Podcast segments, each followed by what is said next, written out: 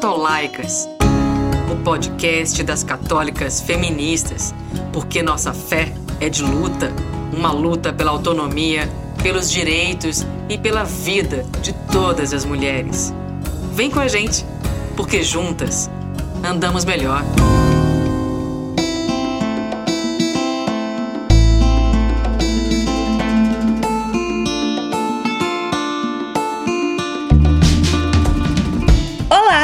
Seja bem-vinda, bem-vindo e bem-vinde ao Catolaicas, o podcast de católicas pelo direito de decidir. Este espaço foi criado para que possamos refletir sobre as mudanças necessárias e possíveis para um mundo melhor, mais justo e livre de violência de gênero. Nós, feministas católicas, queremos que mais pessoas religiosas se envolvam com os temas apresentados no Catolaicas e entendam que nosso papel também é lutar pela vida e pelos direitos LGBTs. Por isso, nessa quarta temporada, temos debatido sobre religião e a população LGBTQIA. Eu, Jéssica Lena, conduzo mais esse episódio que fala sobre maternidade trans e travesti. Nossa convidada já esteve aqui no Catolaicas na temporada especial contra o racismo. Ela é uma referência no mundo religioso por ser a primeira reverenda trans da América Latina e atua nas igrejas da comunidade metropolitana, a ICM. Com vocês, Alexa Salvador. Eu me chamo Alexa Salvador, tenho 41 anos, Sou coordenadora pedagógica de uma escola estadual na Grande São Paulo. Sou clériga ordenada das igrejas da comunidade metropolitana e faço parte de alguns coletivos de cristãos e cristãs contra o fascismo, é, entre eles a EIG, que é Evangélicas pela Igualdade de Gênero. Faço parte também dos cristãos contra o fascismo. E estou aqui para participar com vocês. É muito bom poder estar com vocês de novo. Alexa tem quebrado inúmeras barreiras para a população trans no Brasil. Além de ser referência na religião, ela também é conhecida no universo do direito das famílias, pois foi a primeira mulher trans a adotar uma criança no país.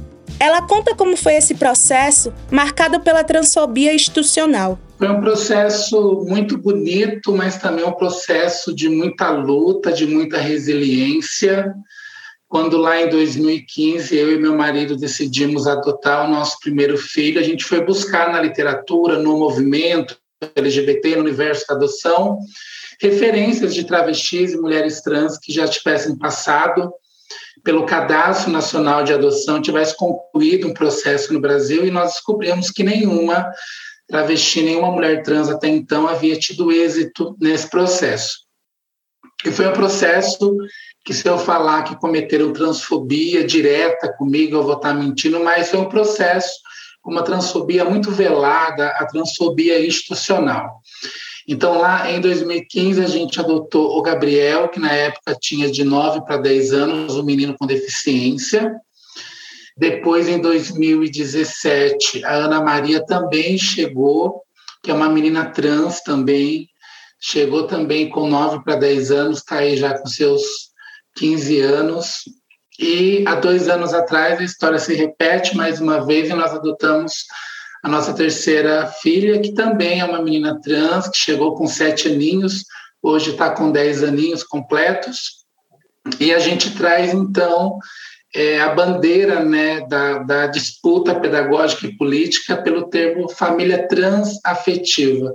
Se fala muito da família homoafetiva e quase não se fala dessa diversidade familiar que não se prende única e exclusivamente a gays e lésbicas. Então, trazer essas narrativas e disputar o nosso dia a dia enquanto sociedade, enquanto pessoas que entendem que é até feio catalogar, né, dizer que tal família é isso, mas que nesse momento de formação humana, histórica e social se faz necessário a gente se posicionar para que a gente possa de fato ter pautas específicas de luta e de conquista. Quem como nós trabalha pelos direitos humanos no Brasil, sabe que o preconceito e as violências contra a população LGBTQIA+ se intensificaram nos últimos anos. Alex afirma que, no contexto atual, se considera uma sobrevivente e luta para que suas filhas também tenham vida longa e que, quando tiverem sua idade, encontre um novo Brasil, livre de preconceitos. É um desafio porque a gente entende que nesse desgoverno tudo depõe contra a gente. Tudo é motivo de perseguição, de silenciamento, de cerceamento. E ser uma mãe travesti de duas meninas trans nesse cenário horroroso que a gente vive, dessa pandemia que não terminou, das retiradas de direitos conquistados pelo próprio movimento. Então, ser mãe e ser essa referência para as minhas filhas me deixa muito preocupada, porque eu fiz 41 anos, agora em novembro, e o Brasil é o país que mais mata travestis e transexuais no mundo. A média de expectativa de vida de uma mulher igual a mim no Brasil hoje de 35 anos, eu fiz 41. E eu posso dizer que eu já sou uma sobrevivente porque eu me defronto todo dia com uma sociedade transfóbica. Então, ser mãe para as minhas filhas é, é repensar e lutar para que elas cheguem aos 41 anos um dia que elas encontrem uma outra sociedade bem diferente, bem diferente dessa que é uma sociedade completamente transfóbica, preconceituosa, misógina, mas que está sendo nutrida cada vez mais por um discurso de ódio desse governo que não gosta de LGBT, que não gosta da mulher, que não gosta dos pretos, das pretas, dos favelados, da classe trabalhadora. Então, ser mãe, ser um exemplo e já ensinar as minhas filhas o quanto é importante a gente se posicionar é, o quanto é importante a gente lutar por aquilo que a gente precisa e acredita é fundamental. Sabemos que os espaços religiosos, infelizmente, têm um histórico opressor em relação às mulheres e à população LGBTQIA. Segundo Alexa, parte do problema se deve à maneira como o patriarcado agiu dentro das igrejas. Para contrapor essa perspectiva, nossa convidada sugere que se adote a concepção de um Deus como a mãe preta. Esse pensamento poderia, talvez, construir um país diferente. Um Brasil mais justo e livre das violências contra as mulheres e LGBTs. Ah, com certeza seria diferente, até porque a gente entende que essa visão desses dois milênios, o que se construiu no cristianismo enquanto Deus, uma figura masculina, foi a base necessária para que o patriarcado é, fincasse raízes sobre as nossas vidas, sobre a nossa ancestralidade e fizesse tudo de pior. Quando a gente pensa em Deus enquanto uma mulher, e eu, para mim, eu gosto de pensar nele como uma mulher preta, é, a gente consegue perceber que existe um carinho, existe um acolhimento que é próprio da mãe, não que o pai não seja capaz de acolher. Não é isso que eu estou dizendo. O que eu estou dizendo é que nós temos dois milênios, e não é pouco tempo, de uma história cristã completamente é, embasada numa figura masculina. Olha tudo que aconteceu. É claro que se a gente, né, com o passar do tempo, também não vamos ser utópicas de achar que tudo seria diferente, porque vamos chamar Deus de Deus. Não, não é isso. O que eu estou dizendo é que Deus não é uma coisa só. Né? A gente não pode limitar Deus, o seu amor, a sua imensidão, numa única coisa. Quando Jesus diz que nós somos a imagem e semelhança de Deus, Jesus não estava falando que somente o homem, mas que a mulher, que o indígena, a pessoa preta, a pessoa gorda, a pessoa com deficiência. Então, pensar Deus tão próximo de nós enquanto uma mulher faz com que a, a gente entenda a concepção da vida, até porque é, quando a gente realmente vai estudar uma teologia séria, comprometida com a vida, a gente vai ver que, por exemplo, é, a palavra Espírito Santo, né, que também é uma palavra masculina, ela foi traduzida errada. Não era o Espírito Santo que parava sobre as águas lá na narrativa do Gênesis era Ruá, e Ruá é, é uma figura feminina. Então a gente entende que isso também foi uma intenção lá dos, dos primeiros pais da igreja, dos teólogos, de masculinizar a trindade, masculinizar o sagrado, o divino, e o quanto isso é opressor. Então, pensar na Ruá, na Espírita Santa, nessa figura feminina, a gente encontra colo, carinho e compreensão. Alexia comenta o quanto tem sido revolucionário ser uma mulher e também mãe trans, que tem duas filhas trans que estão crescendo em uma igreja que as respeita. Essa experiência só está sendo possível agora pois Alexa persistiu apesar de todo o preconceito que sofreu nos espaços religiosos. Segundo ela, sua persistência tem transformado sua igreja em um lugar de adoração e de fé saudável. Com certeza elas vão poder crescer em um espaço cristão completamente diferente do qual eu cresci. Eu a vida toda fui católica, fui para o seminário para ser padre antes da minha transição, então é, eu tenho muito carinho pela Igreja Católica porque foi ela que me ensinou a amar Jesus, foi ela que me ensinou a amar Maria. Eu tenho muito carinho e respeito. Sou devota de Nossa Senhora Aparecida até hoje. A, ICM não me proibiu de continuar rezando o meu terço e tendo as minhas devoções.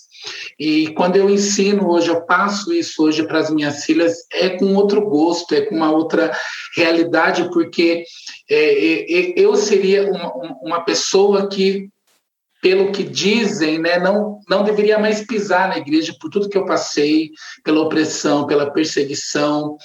É, mas hoje eu quis estar porque antes de, de mais nada eu tenho uma vocação que não foi tirada de mim por ser uma travesti e lá atrás eu achava e tinha certeza que, por ser uma travesti, Deus não iria me chamar para o um ministério, e a ICM me mostrou completamente o contrário disso, que nós LGBTs também temos direito à fé, que nós LGBT que a mais também temos vocações de liderança pastoral. Então, hoje, ser a primeira travesti ordenada numa igreja na América Latina sinaliza que novos tempos estão acontecendo, muita coisa a gente tem que avançar, né? Muita gente que diz que é progressista, que acolhe a diversidade, não é bem assim que acontece, porque quando se coloca a figura travesti, ainda mais de uma reverenda, em evidência, aí sim a gente vai ver quais os movimentos que de fato abraçaram isso e que lutam e que defendem isso. Tudo isso eu ensino para as minhas filhas. A minha filha caçula diz que também vai ser pastora. A minha mais velha diz que não quer, não. Mas ela fala: Mamãe, eu vou ser pastora igual a senhora. Mas não porque eu fico, não, porque é dela, isso está nela. Então, fazer com que as crianças cresçam num espaço de adoração e de fé saudável, independe de ser na ICM. Eu acho que toda a igreja deveria ser esse espaço saudável para as crianças, elas pudessem externar desde muito pequenas o que elas sentem, como elas se percebem, para que as lideranças pastorais propiciem e como disse Jesus, né, que elas crescem em tamanho, graça e sabedoria. E isso não é exclusividade de apenas crianças hétero cis normativas. Não, crianças LGBTs existem e elas precisam ter esse espaço nas suas comunidades de fé.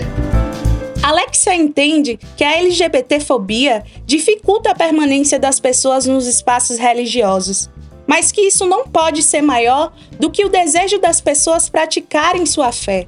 Por isso, ela recomenda resiliência e persistência, pois só assim será possível transformar as igrejas.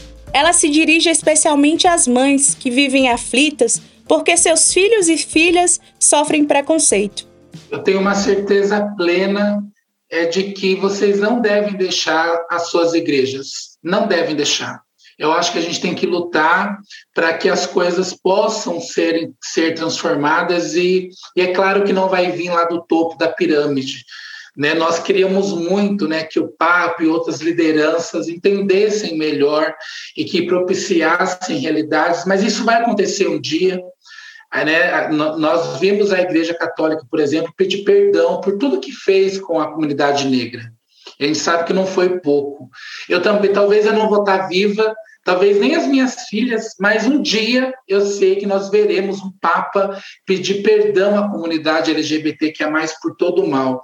Então, para essas mães que são católicas ou evangélicas, protestantes, enfim, de outras profissões de fé, eu acho que o ideal é criar base, criar pontes, criar conexões, né, para que a gente possa propiciar para essas crianças espaços saudáveis. Então, acho que se você é católica, por exemplo, e sabe que o seu pároco não vai propiciar isso, com certeza tem outras mães aí na sua comunidade que também têm filhos LGBTQIA+, se juntem, sabe? Vamos rezar um terço juntas, vamos levar as suas crianças para uma tarde juntas. Eu acho que criar essa base, essas conexões, é, já é algo muito forte para que a gente possa se posicionar contra toda forma de opressão.